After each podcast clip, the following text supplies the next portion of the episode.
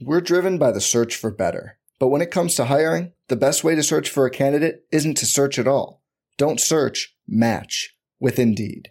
Indeed is your matching and hiring platform with over 350 million global monthly visitors, according to Indeed data, and a matching engine that helps you find quality candidates fast. Leveraging over 140 million qualifications and preferences every day, Indeed's matching engine is constantly learning from your preferences. Join more than 3.5 million businesses worldwide that use Indeed to hire great talent fast. And listeners of this show will get a $75 sponsored job credit to get your jobs more visibility at Indeed.com slash BlueWire. Just go to Indeed.com slash BlueWire right now and support our show by saying you heard about Indeed on this podcast. Indeed.com slash BlueWire. Terms and conditions apply. Need to hire? You need Indeed. This podcast episode is brought to you by Coors Light. These days, everything is go, go, go. It's nonstop hustle all the time. Work, friends, family expect you to be on 24 7. Well, sometimes you just need to reach for a Coors Light because it's made to chill. Coors Light is cold lagered, cold filtered, and cold packaged. It's as crisp and refreshing as the Colorado Rockies. It is literally made to chill. Coors Light is the one I choose when I need to unwind. So when you want to hit reset, reach for the beer that's made to chill. Get Coors Light in the new look delivered straight to your door with Drizzly or Instacart. Celebrate responsibly. Coors Brewing Company, Golden, Colorado. Welcome to the Arsenal Vision post-match podcast. Well, Perez has got the better of it, and he looks to get the better of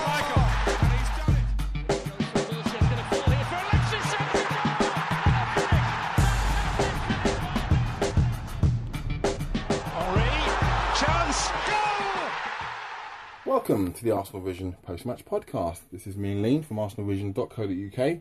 In today's show, Elliot and Tim be discussing the 5-1 defeat at the hands of Bayern Munich. I was dreading the match before kick-off, I must say. Playing against arguably the best team in the world at their own ground was always a difficult feat, but even more so when you have a lot of important squad players injured. Now, that's not an excuse, but it is, it is a good reason because in the last few weeks, haven't been able to rotate our squad. So, to beat a team like Bayern Munich at their own ground, it would require a lot of hard work for 90 minutes. And I don't think the players have got it in them at the moment. And then to go again on Sunday against Tottenham, which is possibly a more important match. I would say so anyway. So, it's always going to be a tough one. I thought the first 15 minutes we looked pretty good. We looked pretty sharp. I was surprised we um, kept the ball as well as we did under under their pressing because their their pressing is amazing, as are all Pep's teams it seems. Uh, but I thought we, we, we looked really good on, on the break and we looked pretty dangerous when we had the ball. But we had to keep them out. You know, when you're playing in Germany in front of their own fans, you've got to keep them out and frustrate them. After the first goal went in, which is a pretty poor goal to concede, it was all downhill from there, really, wasn't it? Uh, yeah, so not much t- to say on my part, but um, if we can just put it at the back of our minds and refocus for Tottenham and beat them, it's going to be tough now because um, we're still going to be using the same group of players. And we've lost Bellerin as well, which is which is a massive shame. Didn't want to lose any more players, but um, we've lost Bellerin, so that's sad. I'm gonna have I'm gonna have a little cry in a corner about that one. Uh, hand over to the guys, and I'll be back after the Tottenham match. Enjoy the podcast. Lovely trip to Munich includes beer, general frivolity, and just an exciting trip through a historic town. And some football. On today's Arsenal Vision Post Match Podcast. My name is Elliot Smith, and this is the Arsenal Vision Post Match Podcast. Uh, you can block me on Twitter, Yankee Gunner. We'll be talking mostly about Tim's trip to Munich and not at all about football. So if you were here hoping to hear about the football, you can just turn it off right now. Um, both James and Paul decided that uh, they could not put up with me following that result and that performance. I don't know that I could put up with myself, so that's fair. But Tim has agreed bravely in his sleep depri- uh, deprived state to uh, come on the pod, and we're, we couldn't be happier. I'm talking, of course, about Tim Stillman. You can find him on Twitter at Stillberto. Of course, he has a regular column on Arsblog, among other places. Tim, I know you were exhausted, so thanks for coming on, My pleasure. so to speak. Um, all right, so let's dive right in. How was the trip to Munich?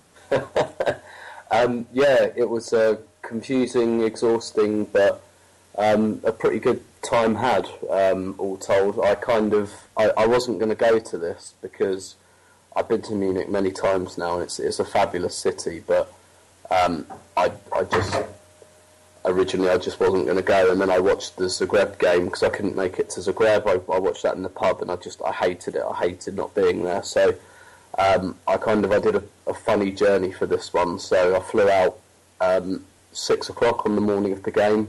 So I woke up one o'clock on Wednesday morning, um, and I flew back at nine o'clock the morning after the game. So I didn't get a hotel or anything. Just kind of stayed out all night, powered through. So other than kind of 30 minutes here and there on planes and buses. I've not really slept for two days. Um, so yeah, yeah, and uh, it, it, it, was you know there was a nice number of us, and Munich's a great city for eating and drinking. Um, I've been pretty much everywhere and seen everything um, there now, but uh, they they two things very very well. They do beer very well, and they do pork products very very well, and they happen to be two of my favourite things. So. Um, there you go. Uh, every, yeah, everything except the game was was was very very nice and very enjoyable. And um, yeah. really, I think. I was just going to say, you know, I think this is where you are able to have perspective on the match in a way that some people don't. Is that, you know, if you have memories of a good time had with friends and great beer and great pork products and a you know general frivolity and and and a memory made, it softens the blow of the football itself. Definitely. And I know the football is the purpose, but for you, the football in a way is is a medium for making memories with people you care about and just generally having a great time. Absolutely, absolutely, and that's that's why um, it's always enjoyable, you know, regardless of the result, and unless it's like losing a cup final or something like that. Those are the only exceptions, but you know, I, we always have um, we always have a really really good time, and we had a really really good time this time as well. And actually, to be honest, the, the game was really occasionally, particularly for European away trips, when particularly when you go to like really nice cities, sometimes the game does kind of feel like it's in the way. Um, mm. and, and on this occasion, it definitely felt like that. I think um, I think pretty much everybody in the stadium would have signed up for the final whistle at two 0 um, The second uh, Thomas Muller got that second goal, I think everybody would have just been happy to say, right, let's just stop the game here. Two 0 Bayern. Well done, Bayern. Let's all go and do something better with our time. Fair enough. Because um, it's game over, really. Yeah, look, they're a phenomenal team, and, and they're going to beat and, and beat soundly a lot of opponents. But if we had to sort of point to where the breakdown happened, I mean, we obviously beat them at the Emirates, mm. and nothing about the way they play and the way we play really changed, but the personnel did. So, given the lineup that we had available to us, where did you observe the breakdown taking place last night that allowed them to, to put five past us? Um, I think it was just defensive errors, and, and in fact, um, as soon as we got to the 10 minute mark, just before Lewandowski scored his first goal, we, we kind of sat there and said, right, we've, we've ridden this first 10 minutes out. And actually, I, I felt like we were just beginning to settle into the game because I thought going forward we looked very good. Excuse me. Uh, because we had Cazorla was able to kind of dribble past this first line of pressure um, that that you know that that Bayern apply to you, and once we got through that, we had lots and lots of space on the break, and uh, and I thought we looked quite dangerous. Um, but you know, we made made a mistake on the first goal, trying to play offside, and maybe you know Gabriel's lack of English might have been an issue there because he's trying to play offside and nobody else is. Then for the second goal, there's another kind of silly error. Um, and after that, you could just sense that um, that the game had completely gone away from Arsenal. Um, there was the disallowed goal, obviously, and had had that stood, um, not that it should have stood. But do you think that re- that changes anything, or is that one best yeah. assigned to history? I, I think I would have changed. I think I would have changed the game. I'm not saying would have won. I still don't think would have won. Um, to be quite honest, because Munich are, they're just too good, and I never expected anything out of this game at all. Um, I, I, think that really would have changed the ebb and flow of the game. I think it would have been much more of a contest. Um, but you know, we don't get that. Then we concede the second, and you sense there's really no way back. And you could almost see the players thinking, right, okay, let's not it was it was a bit it was kind of similar to the Sheffield Wednesday game in that respect. I think once it went to two 0 you could see the players' thought process that right, we've got a big game on Sunday, um, and a very winnable game on Sunday in a competition that we can actually win. And uh, I, I think you could see that thought process from everybody, and I was thinking it as well. I, I was even wondering whether we just, you know, take the likes of Ozil and Alexis off, um, you know, pretty early in the second half. I wondered if he'd do that uh, Mm-hmm. because it was you just you're not getting back into the game against Bayern at two 0 and you know then it went to three 0 and it's then it's just a case of Bayern being able to score as many as they wanted really. Um, although I, I thought we gave a good account of ourselves in the second half, um, but yeah, I, it, it was it was just silly kind of errors um, in in our own area which we didn't make. Um, that we we've made very very few of those in, in the game a couple of weeks ago at home, and you know we just didn't really give ourselves much of a chance. I think Bayern would have won without those errors anyway, but you know we we kind of put it on a plate for them, and they're they're not a team that needs help in that respect. Um, No, not remotely. No. Um, you, you know, I, I think some of this comes down to partnerships too, right? You you and I had uh, a discussion on Twitter before the match about the impact of Debuchy coming in, and you know, you were of the opinion, and I, I think it makes sense certainly that in a game where you're not going to have a lot of the ball and you're just going to be sitting and defending. It's not as important as a game where you'd expect your fullback to participate in the attack and need to, you know, run the entire pitch and potentially get exposed in behind. Um, but defense and defending as a unit is so much about partnerships. And with Koscielny and Bellerin out, you Yeah. got you know fifty percent of your back four changed in a game where they really need to be in synchronicity. They really need to be organized. How much of the, the breakdown defensively do you think was poor performances from Gabriel and and Debuchy, or more just about not having the established partnerships in a game that really requires cohesion at the back? I think it was a mixture of both. To be honest with you, uh, you- you're quite right. Fifty percent of your back four. That's you know, you can probably get away with one, and particularly the right back. And you know, Debuchy is a, a fairly solid defender, I think. Um, but yeah, two, two of them that that does create a problem.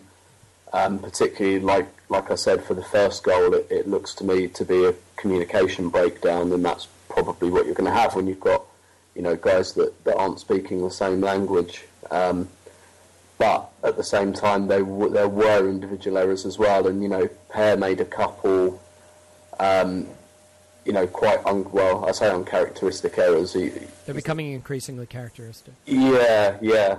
It, it's it's odd because some games he looks absolutely impenetrable, and then some games he just doesn't. Um, and it's it's very difficult to predict when those games are actually going to come. And he, he didn't have a great time. And I'm you know, uh, and Gabriel's not a centre half partnership we've seen that much of. It's usually Gabriel and Koscielny um, that play together, and maybe had they played together, you know, it might have been a bit different. I of the opinion that it might have been a bit different if you had Mertesacker and Koscielny together. Um, that's such an established partnership, and they've been, you know, played together the last four or five games, I think. And so it, it, I, I think it really was just a mixture of both. Um, to be honest with you, And, and for some of it, I mean, the midfield has to take their lumps as well. I mean, for the Muller goal where he passed it into the corner um, from the counter attack, so to speak, that the midfield just got overrun. Yeah. Um, and you know, I mean, Coquelin, who has been fantastic, and I'm not picking on him, he just got run right by. Um, they were excellent, and you know, on a night like that when they're irresistible, you can't give them any help, and we gave them enough help. Um, just out of curiosity, I mean, Olivier Giroud, you know, he's he's the striker right now, uh, regardless of whether you think he would be or not. If Theo is fit, Theo's not fit, so he's the guy. Any thoughts on his performance? I know it wasn't really a game for our attacking players, although I thought we created more chances than maybe I would have expected, and he did take his goal well. What Yeah. you make of his performance overall? Um, I thought he was very good, actually. I thought he was very encouraging. I thought um, he brought the ball down very nicely, and probably um, the big positive kind of takeaway for Arsenal, probably the only one, really, the only value we got out of the game, is that Giroud keeps his scoring running going, scoring run going, and with a really nice goal as well. And he, he looks so different compared to kind of five, six weeks ago. Um, you know, the confidence to take that down and volley it in the way he did. I know Bayern gave him a little bit of, probably a little bit too much space, but it was a fantastic finish. And if it just keeps him ticking over, because we're going to need him um, in the next couple of weeks, and well, indeed for the whole season, and, and that's his his performance is probably the only real positive um, of the night, and I thought he did all of those things that he he does very very well. Um, I think really the players around him didn't give him as much support. I didn't think Alexis was fantastic. Joel Campbell was almost entirely anonymous, really. So that's a level two. That's a level beyond him, isn't it? Yeah, I mean, yeah. The, the football that had to be played in order to be in that game last night. I think there were just some players that it was a level beyond, and Campbell Yeah. for me was one of them. Yeah, absolutely, and it's you know he he did, he did well enough against Swansea. I think um, yeah his performance has been really venerated, and that's that's quite understandable. I thought he was very good, but I do wonder if that pudding's been slightly over-egged. Just It's based on expectation, right? Exactly, I mean, if you're expected to be a liability and you just hold your own, yeah already you're going to receive accolades for that performance. Absolutely, and I kind of think that's what happened. He, he was, don't get me wrong, he was very good and probably one of our better players on the day, and it, it was probably an 8 out of 10 performance, um, you know, which is good and perfectly commendable, but really Arsenal players should be getting seven, eights at least pretty much every week. And um, and, and yeah, I, I agree with you. I think it was just because the expectation of what he would produce was so so low that almost everyone was like, oh, oh, he's not completely. He didn't trip useless." over his own feet every three Yeah. minutes. Yeah. Yeah, Um, exactly. I I think you know. Look, th- there's not much you can take away from the game. I, I don't. I don't think. Sometimes you're just going to get beat by a better team, and with a full strength lineup, I think we probably would have lost last night in Yeah. the form that they were in. And with an understrength lineup, we were always going to take a bit of a hiding. I mean, do you have any misgivings about the fact that we conceded five? About the fact that this is an Arsenal squad that, as talented as it is, has had some heavy defeats in the past few seasons, and that really, even against this Bayern, you shouldn't be shipping five goals, or is your attitude, you know what, these things happen? It's um, it's a really strange one. Personally, I'm a little bit worried by it. Um, I think, excuse me, I think that my kind of issue with Arsenal over the years, and I, and I think this even applied to the Invincibles team, is that they just don't take defending quite seriously enough. Um, for me, centre halves should consider clean sheets like strikers consider goals. Whereas I think too often in the past, and it's it's it's a very kind of marginal moan, as it were. But you know, when Arsenal go three or four nil up, our defenders usually, you know, think, well, there we go. If it's three four one, that doesn't matter. And I, I think your defenders should have the attitude we want to keep a clean sheet.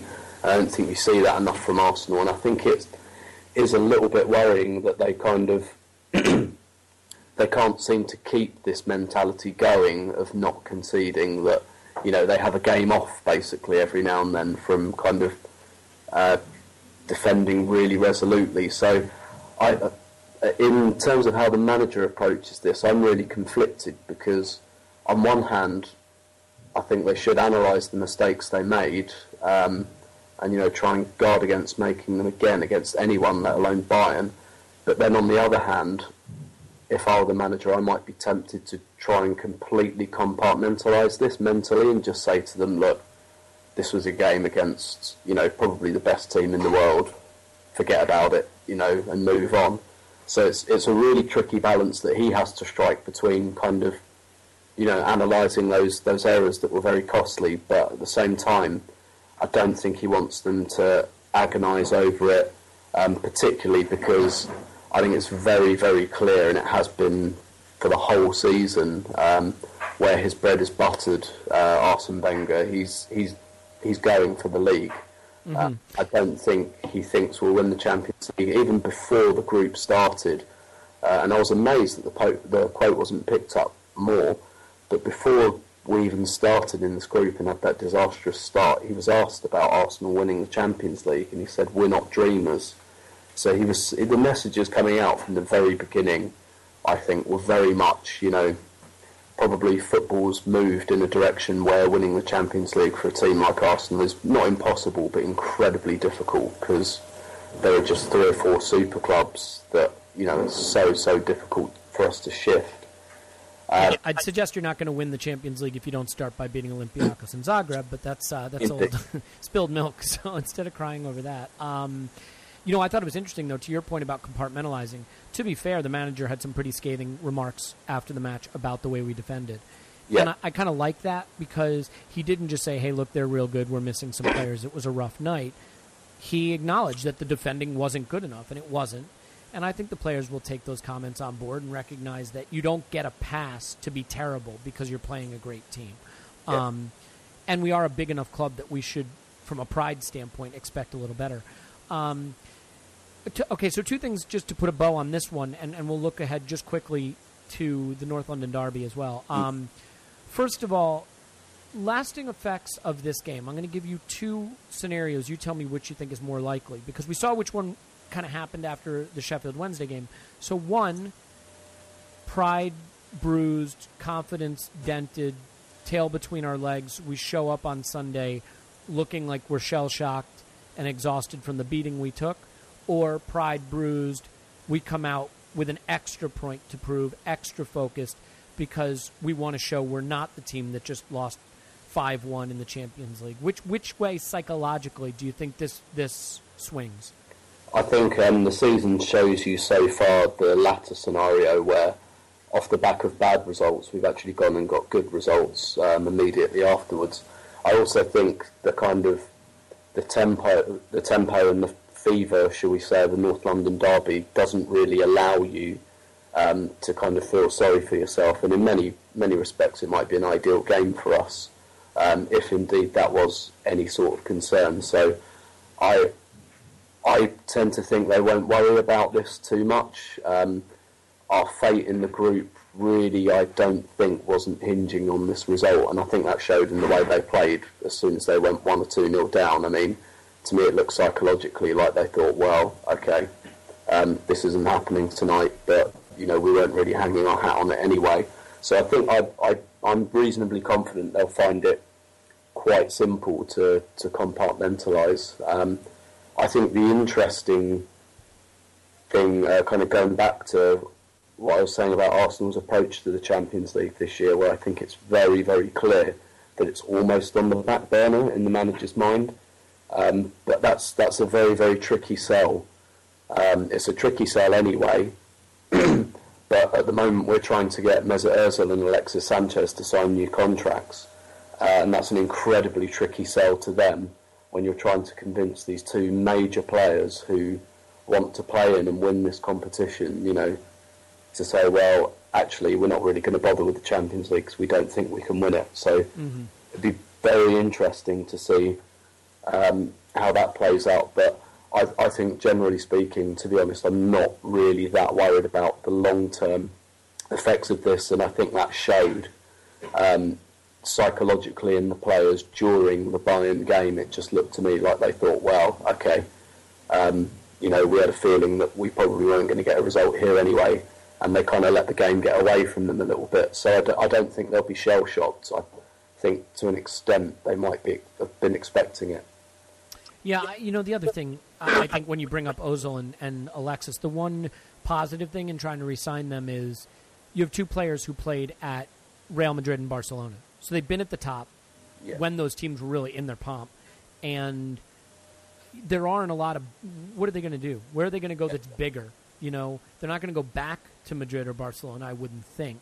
Yeah. Um, I don't know that Alexis would be wanted by Guardiola at Bayern. Maybe Ozil would, but there really aren't many steps up they can take from from where they've been. There are no steps up, so they kind of did the bit part player at the biggest clubs in the world thing.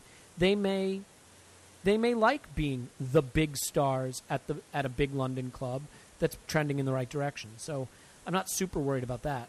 Yeah. Um, just really quickly about the group itself, though. So th- this leaves us in a position that I think we kind of anticipated, and I think it's interesting because it was being spun by some in the media as this was the death knell for our Champions League campaign, and it's all doom and gloom, and, and, it, and it's not great.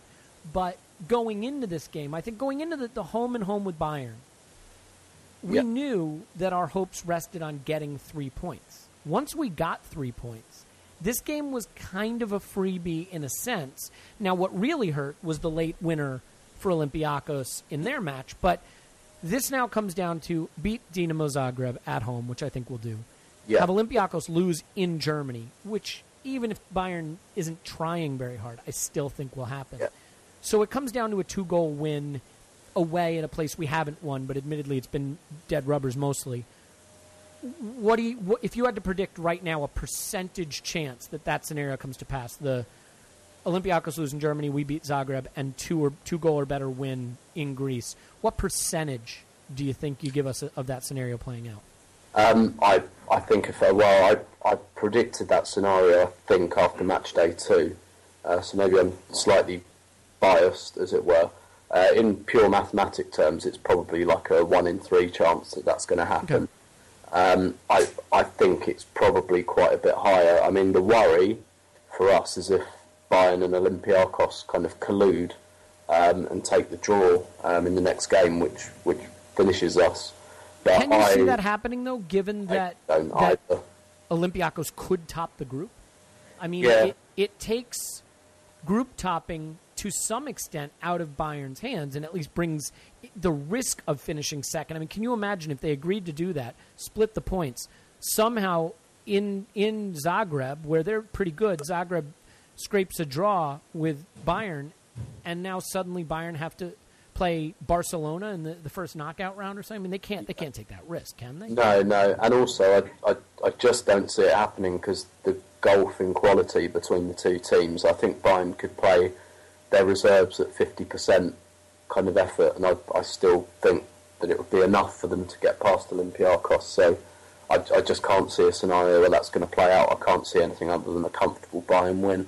Well, the other thing is when you have so much talent on a team like you do at Bayern, when the reserves get in there, they want to show they deserve a place. So a lot of times you're better off playing your reserves in those games because they go absolutely crazy trying to show you how good they are. Um, you know, I guess the way I look at it ultimately is we know what's going to happen. We are going to beat Zagreb, probably like 6 0 at home. Bayern are going to beat Olympiacos. We're going to go to Greece. We're going to score in the first minute. We're going to have a player sent off, and we're going to spend 89 minutes chasing the game um, uh, in Olympiacos, trying to get that second goal, peppering them with shots. They make incredible save after save, and we wind up winning by one goal to nil and not going through. Because that's, that's how we do this, right? Oh yeah, yeah. Okay. Um, I'm, glad we agree. let, let, let me ask you about injuries real quick, unless you have another point to make about my doomsday scenario. I, I, I was just going to say, actually, if you look at the fixtures either side of Olympiacos, um, as, as much as there are no gimmies in, in the Premier League, I think we're at home to Sunderland beforehand and away at Aston Villa afterwards. Now, Villa, probably slightly more of an unknown quantity now they've got a new manager, but, you know, if you were going to pick two fixtures, those would be pretty close to what you'd want. Um, you know, not taking those those points for granted or anything like that. So, kind of either side of that Olympiacos game, you know, it, it's it's it's as good as it can be. And we also, I think, we play on the Sunday after Olympiacos, so we get an extra day. Um, so I think that you know that potentially works for us um, as well. Well, that's good. I, I mean, I it's it's tough, right? Because I think so much of what's going to happen the rest of the way, um, or certainly in that game in Greece, is going to be down to some extent to who's available, right? I mean, what our injury situation looks like at that time, and that that gives us a chance to just quickly touch on the injury situation. Now, look, I don't think you can have an injury record like we have and continue to blame it on bad luck. Having said that, I also don't know that you can continue to presume that the medical staff is incompetent because that's just not the case. It isn't. You know, these are very, very talented, very pedigreed men and women with incredible resumes. Um, let me ask you this, Tim. We we have persisted for a long time with a core of players, and, and we touched on this a little bit, who have a bad track record when it comes to injuries. Um, and you can go back to Robin Van Persie, and you could even make the argument. I, I know you and um, Arsblog talked about this on the Arscast, and you made the point that we waited on Van Persie and he came good. I could maybe make the argument that not really. That what we got from Van Persie for all the waiting we did wasn't worth it in the long run, given the heartbreak of selling him to United and having him win them the league. Um, but you look at whether it's Van Persie, Vermaelen, Diaby, or you know more currently um, players like uh, uh, Theo, Jack, uh, Gibbs. You could maybe put Oxlade Chamberlain in that, maybe Ramsey in that. Is maybe the problem, Tim? And I get that this is harsh, but you know sometimes managing a club is about being a bit aggressive and, and cold blooded. Is is our biggest problem that key members of the squad that we depend upon to provide depth and will ultimately need to get through any first team injuries? Too many of those players are consistently not selectable because of injuries themselves. Yeah, I mean, obviously that's that's a huge problem, um, and I, I, I, think it's so difficult because I, I think you know the, the kind of the reasons are probably manifold, and therefore it's it's very very difficult to solve. But of course, I mean, ultimately, when Arsenal are in the title race with uh, you know teams like Man City and you know latterly Chelsea and even Manchester United, um, you know frankly, they've got more money than we have, and they probably have deeper squads than we have as a result. So actually, Arsenal are in a position where they need all of the cards to fall for them, um, probably more than other teams in the title race. Uh, you saw, I watched the Man City game on Tuesday night, and they are without De Bruyne, without Silva, without Aguero, and it was just no problem, and they played brilliantly um, in Seville. And and you know that's that's. I thought De Bruyne came on, did he not? I, I think he did, yeah, in the second half. But the game. Regardless, I, your point's well taken. Yeah, yeah, and and you know, Arsenal really, really need um, a clean bill of health and things things to roll for them. Basically, we're we're always underdogs in in the title race. So, and, and uh, you know, it's not a new issue. It's been going on for years. It's cost us for years. Um, and yeah, it's, it, that's my worry at the moment, and my slight worry for Sunday really is just that there's nobody to bring on.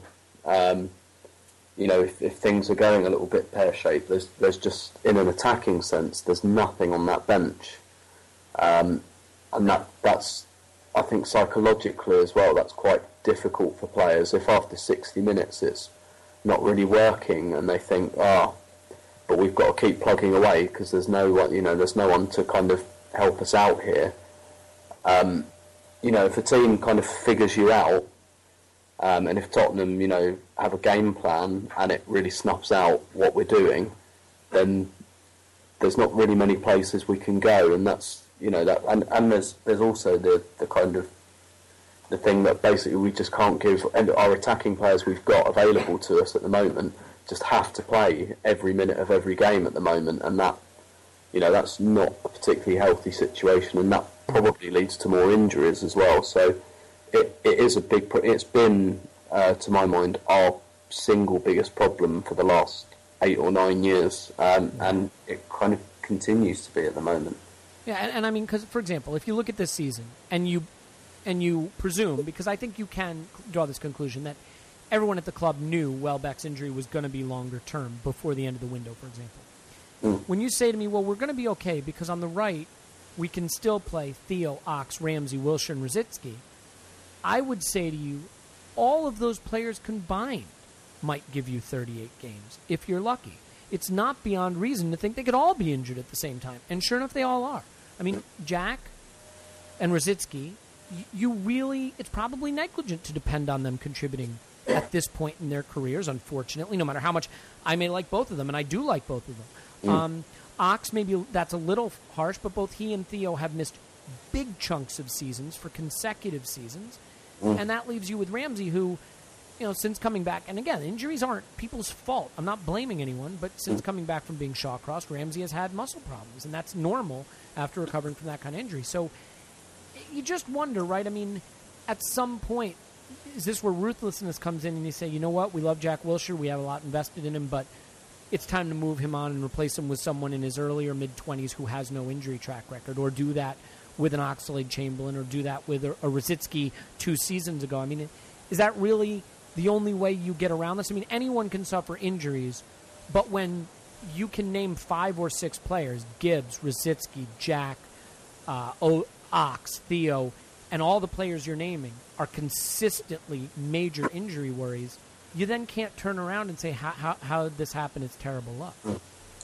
Yeah, uh, Yeah, quite, and that and, and that might be it. Um, and like I said, like like you, I don't think uh, the injuries are a symptom of negligence or anything like that. It's just those players, and all their problems are different as well. It's not like they're all going down with the same injuries. Um, they've all got different issues uh, which are manifesting themselves in different ways.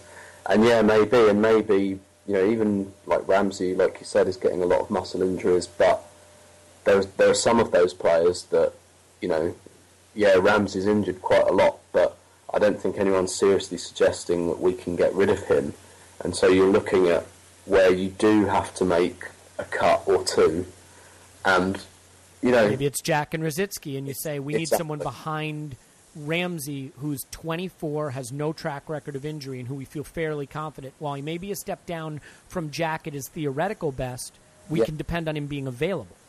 Yeah, yeah, precisely, and, and maybe maybe it does need that kind of ruthless cull, as it were. I mean, Rosicky, I think his contract's up. I think he wanted to go anyway in the summer, and his contract's up, so he'll go. Um, you know, Arteta's injured a lot at the moment. I don't think we'll renew his contract. Um, so you know, hopefully that frees up two places for two kind of more reliable squad players um, to come in, and maybe that alleviates things a little bit as well. Um, I, I tend to think that's that's where Wenger will look that he won't give up on Jack Wilshere just yet. I think he'll look at it and he'll think, right, there's going to be some natural progression here because Arteta and Rosicky are in their thirties. Their contracts are up. I'll lose both of them. I'll buy, you know, two squad players in their positions who perhaps have better track records and are a bit more reliable and a bit more available.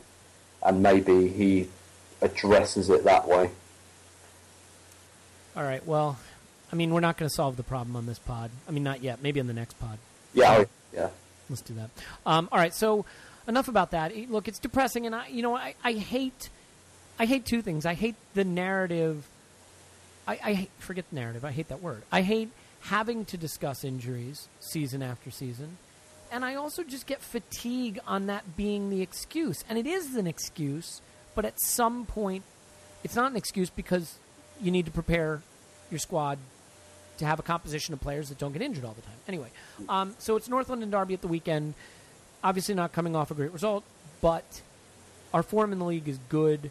Um, the bad news is no Bellerin, and as much as you weren't really worried about Debuchy in in Germany, and we kind of disagreed about that, but I certainly see your point. I could see Bellerin's absence, especially with Campbell on that side as well, being more of a concern this weekend. So let me ask you this: How worried are you about the right side? And do you think the manager will be worried enough to possibly consider a change like bringing Flamini in and moving an Ozil out to the wing or something like that? I think he could do, yes. Um, I, I do think, yeah, like I said, I wasn't as worried about missing Bellerin on um, on Wednesday. I'm more worried about it on Sunday because of what he adds to our attacking play. And I mean, he is that right side um, effectively because the way Ramsey plays, he kind of floats inside anyway.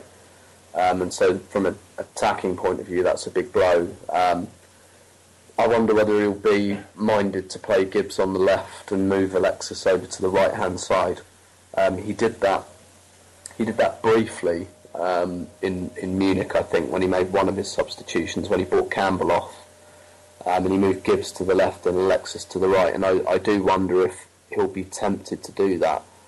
Because one thing about Spurs and and you know their managers, you know their manager is a good student of the opposition, um, and he always tries to find ways. He, he very much tailors his game to the opposition, and that kind of worries me um, because I think he'll he'll have a plan effectively, and I'm not sure that that right side is kind of sparky or creative enough um, to really overcome that. It's it's not so much a quality issue. It's just you know some players have that kind of spark and some don't. And you know, Debuchy and Campbell aren't bad players, but I'm I'm not sure.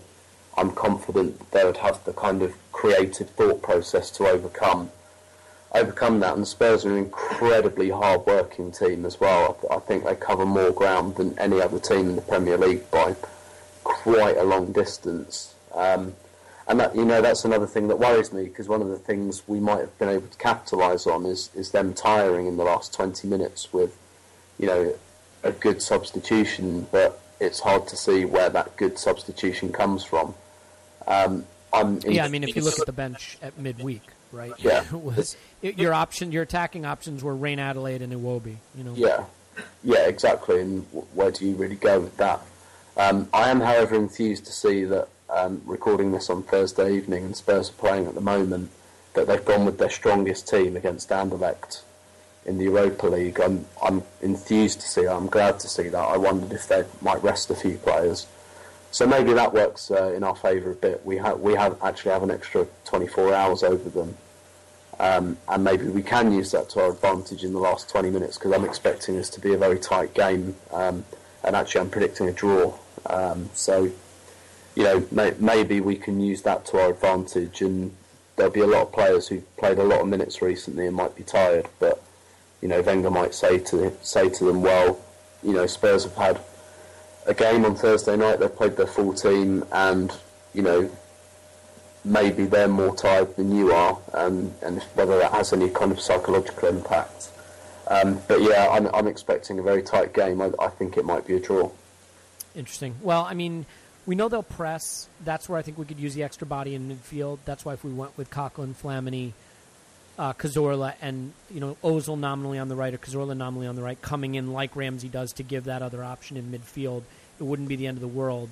Um, you know, if you can break their press, you should have options in behind them. And I'm not convinced defensively they're fantastic if you can get around them in midfield. Um, I just I really worry about that right hand side, and I, I think the manager has to at least consider an alternative. I I think if it was any other manager and any other player, he might even consider going to Chambers on the right, or even like a you know so, shifting Monreal and using Gibbs or something. But I think given Debuchy's Frenchness and age and just what's happened to him since coming to Arsenal, the manager will feel some kind of responsibility to give him the chance to show he can perform, and hopefully he will. Um, we will actually uh, have the pleasure of discussing that game after it happens. So it's big. I mean, it's big because the league looks realistic, and it's big because if we can get a win and get to the international break and maybe get a little bit fit, mm. um, you know, hopefully things can start to look up. Um, you know, we, we managed to get past Swansea, and if we can manage to get past Spurs, we may start to get some players back or just lose the rest of them in the international break. So let's leave it there. I know you're exhausted. Uh, no sleep for a couple days will do that, and I'm about to start a couple of days like that. So, Tim, uh, always a pleasure. I'm really glad you made it back safe, and I'm sorry that the the result wasn't better. Well, c'est la vie. C'est la vie. Yeah, at least you drank good beer and ate good pork. Um, Tim is on Twitter at Stillberto. You can read his fine writing all over the internet, especially uh, on Arseblog every Thursday. Um, my name is Elliot Smith. You can block me on Twitter, Yankee Gunner. Strongly recommend it. We'll be back after the Spurs game. Uh, it's a big one, North London Derby, so I assure you uh, we will come to you after that game, and hopefully North London will continue to be red, and they will be forever in our shadow. Uh, until then, cheers.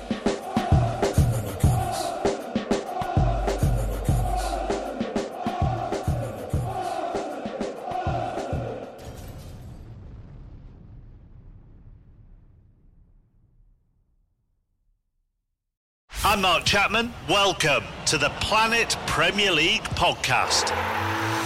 Each week, Cesc Fabregas, Nedum Onuoha, and myself talk all things Premier League. As a player, you don't have time to talk. No. You don't have time to make a plan. You just need to deal with wave after wave after wave. We watched Coach Carter, and he said, "Oh, afterwards, the game's just about doing this for your teammates." And I remember looking around halfway through the film, and half the squad was asleep. Planet Premier League. Listen wherever you get your podcasts.